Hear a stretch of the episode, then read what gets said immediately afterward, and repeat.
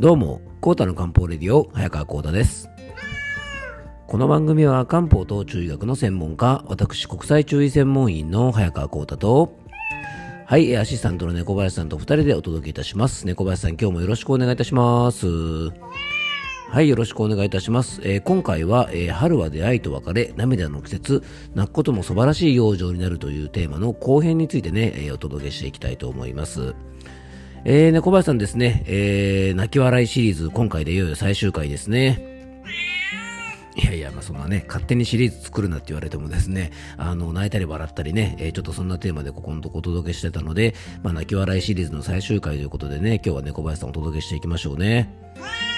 うん。まあ、猫林さんね、あの、まあ、昨日はですね、猫はよく泣くもんだなんて話をしたんですけどもね、どうですか、猫林さん、この泣き笑いシリーズについて何か思うところありますかね？ああ、なるほどね。ああ、いい質問ですね。猫林さんが今ですね、最近あのね、泣いて泣い最近泣いたことあるのかって聞かれたんですけど、猫林さんにね、僕もね、猫林さん、それなりにね、人並みに泣くこともあるんですよ。うん。最近そうだね、泣いたのはですね、大体僕ね、泣くときはパターンが決まってるんですよ。うん、大体ですね、大体なんか友達と話をしてて、もうね、面白すぎてね、爆笑しすぎるとですね、もう涙がヒーヒー流れてきてですね、もう止まらなくなっちゃうんですよね。いやいやいや、そういうところだよとか言わなくていいですよね、小林さん。本当ね。そう、僕はですね、あんまりあの、感動して泣くとかですね、悲しくて泣くってことはね、基本的になくてですね、大体泣くときってね、本当に爆笑してですね、もうゲラゲラ笑いすぎて、涙が止まらないなんてことはあるんで、まあ、ある意味、おめでたい男かもしれませんね、小林さんね。ということでね、そんなおめでたい二人でお届けする、えー、コータの漢方レディオ、今日もよろしくお願いいたします。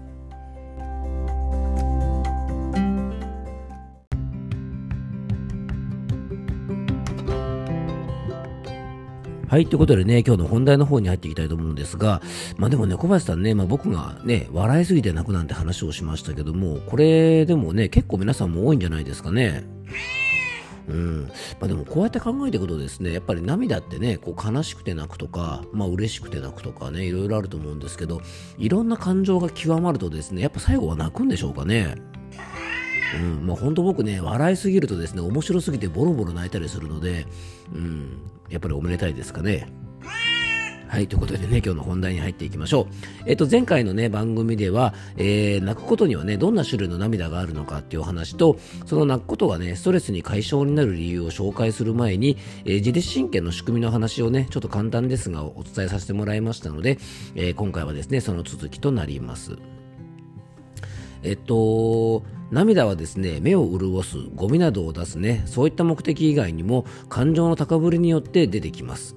でこの感情なんですがね、えー中学では怒りとか喜びとか憂いとか悲しみとか恐れとか、まあ、こういうね5つの感情を五条というふうに漢方では考えて、まあ、体の弱りとねいろいろリンクしているというふうに考えるんですね。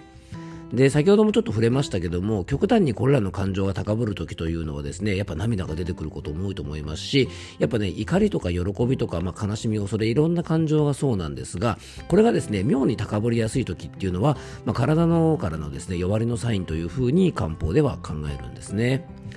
で以前もですねちょっと笑いについてねお伝えした時にも登場しましたが、えー感情が高ぶるとですね人間はやっぱり気分が興奮してくるので交感神経というものがね優位になってきます。でその交感神経が高ぶった反動で逆にそれが落ち着いてですね今度副交感神経が一気に優位になってくるときに非常にリラックスすることができるんですね。なのでですね、まあ、僕がね、あの、大笑いして泣くなんて話をしましたが、そういうね、大笑いして落ち着いた後もそうですし、あの、最近話題のですね、サウナ、ね、サ活なんてね、結構話題になってますけども、このサウナでも実はね、同じような効果が現れるんですね。なので泣いてる瞬間は交感神経が高ぶってそしてね感情が高ぶった後に涙を流し終わって心が落ち着いてくると優位になるのが副交感神経なんですねで涙はですねもしかしたらその感情が高ぶりすぎてね頭がパンクしてしまう前に、えーそれをですねこう緩めるために、まあ、神様が僕たち人間に与えてくれた、まあ、そういった生理現象なのかもしれませんよね。え泣いたり笑ったりですねサウナに入ったりすると自律神経が整ってすっとリラックスできる理由はこのね自律神経の実はスイッチングにあるというふうに言われています。でそんな涙なんですがね漢方とか中医学の世界では実は今の季節春と涙は非常に関係が深いと考えられてるんですね。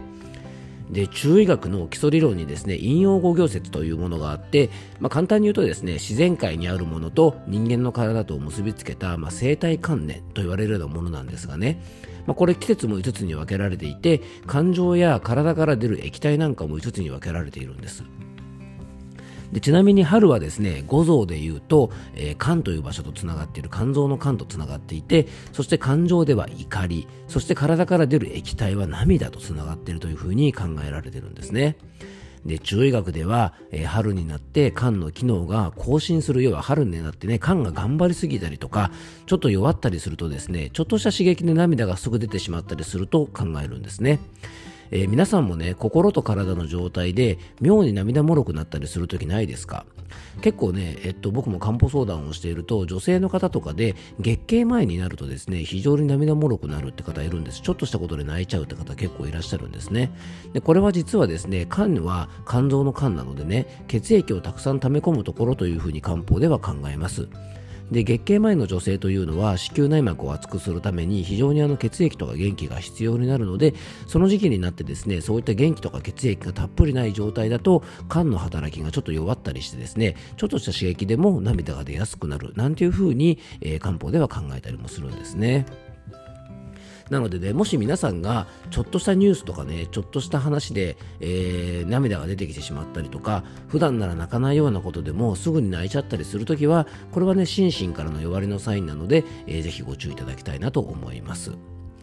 で泣くことは養生になるというふうにお伝えしてきましたがね、まあ、涙はいろんな感情によって出てきます、えー、ずっとね冒頭から言ってるように喜怒哀楽。まあいろいろある涙の中でもどんな涙が養生になるのかというと、まあ、それはですね感動の涙が一番養生になるというふうに言われてます。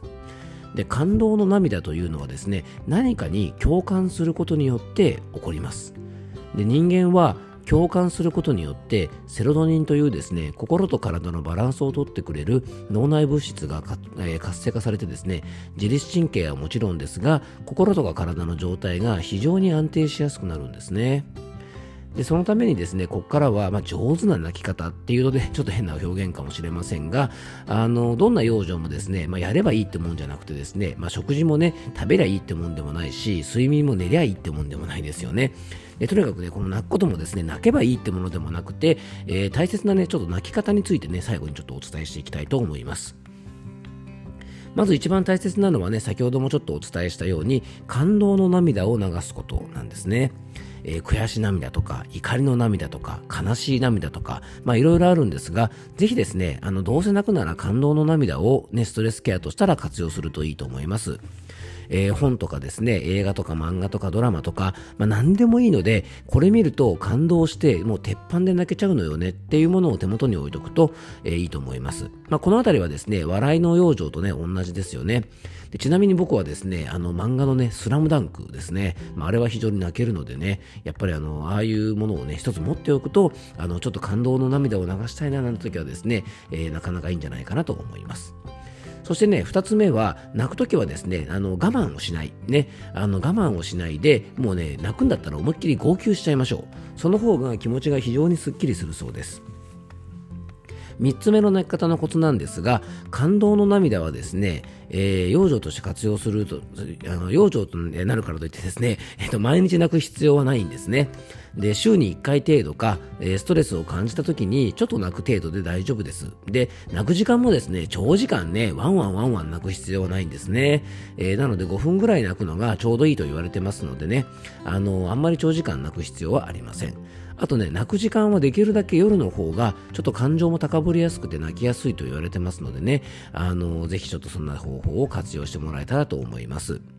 まあ、以前ね、お伝えした、あの、笑うの、笑い養生はですね、笑う養生はぜひ毎日行うといいと思います。逆に今回の泣く養生はたまにで OK なのでね、まあ、泣いたり笑ったり、本当忙しいかもしれませんがね、感情をしっかり出すことで頭をすっきりさせることもできますので、えー、ぜひですね、この泣いたり笑ったり活用しながら、毎日を元気に過ごしていただけたらと思います。最後に僕からご案内がありますので、よかったら最後までお付き合いください。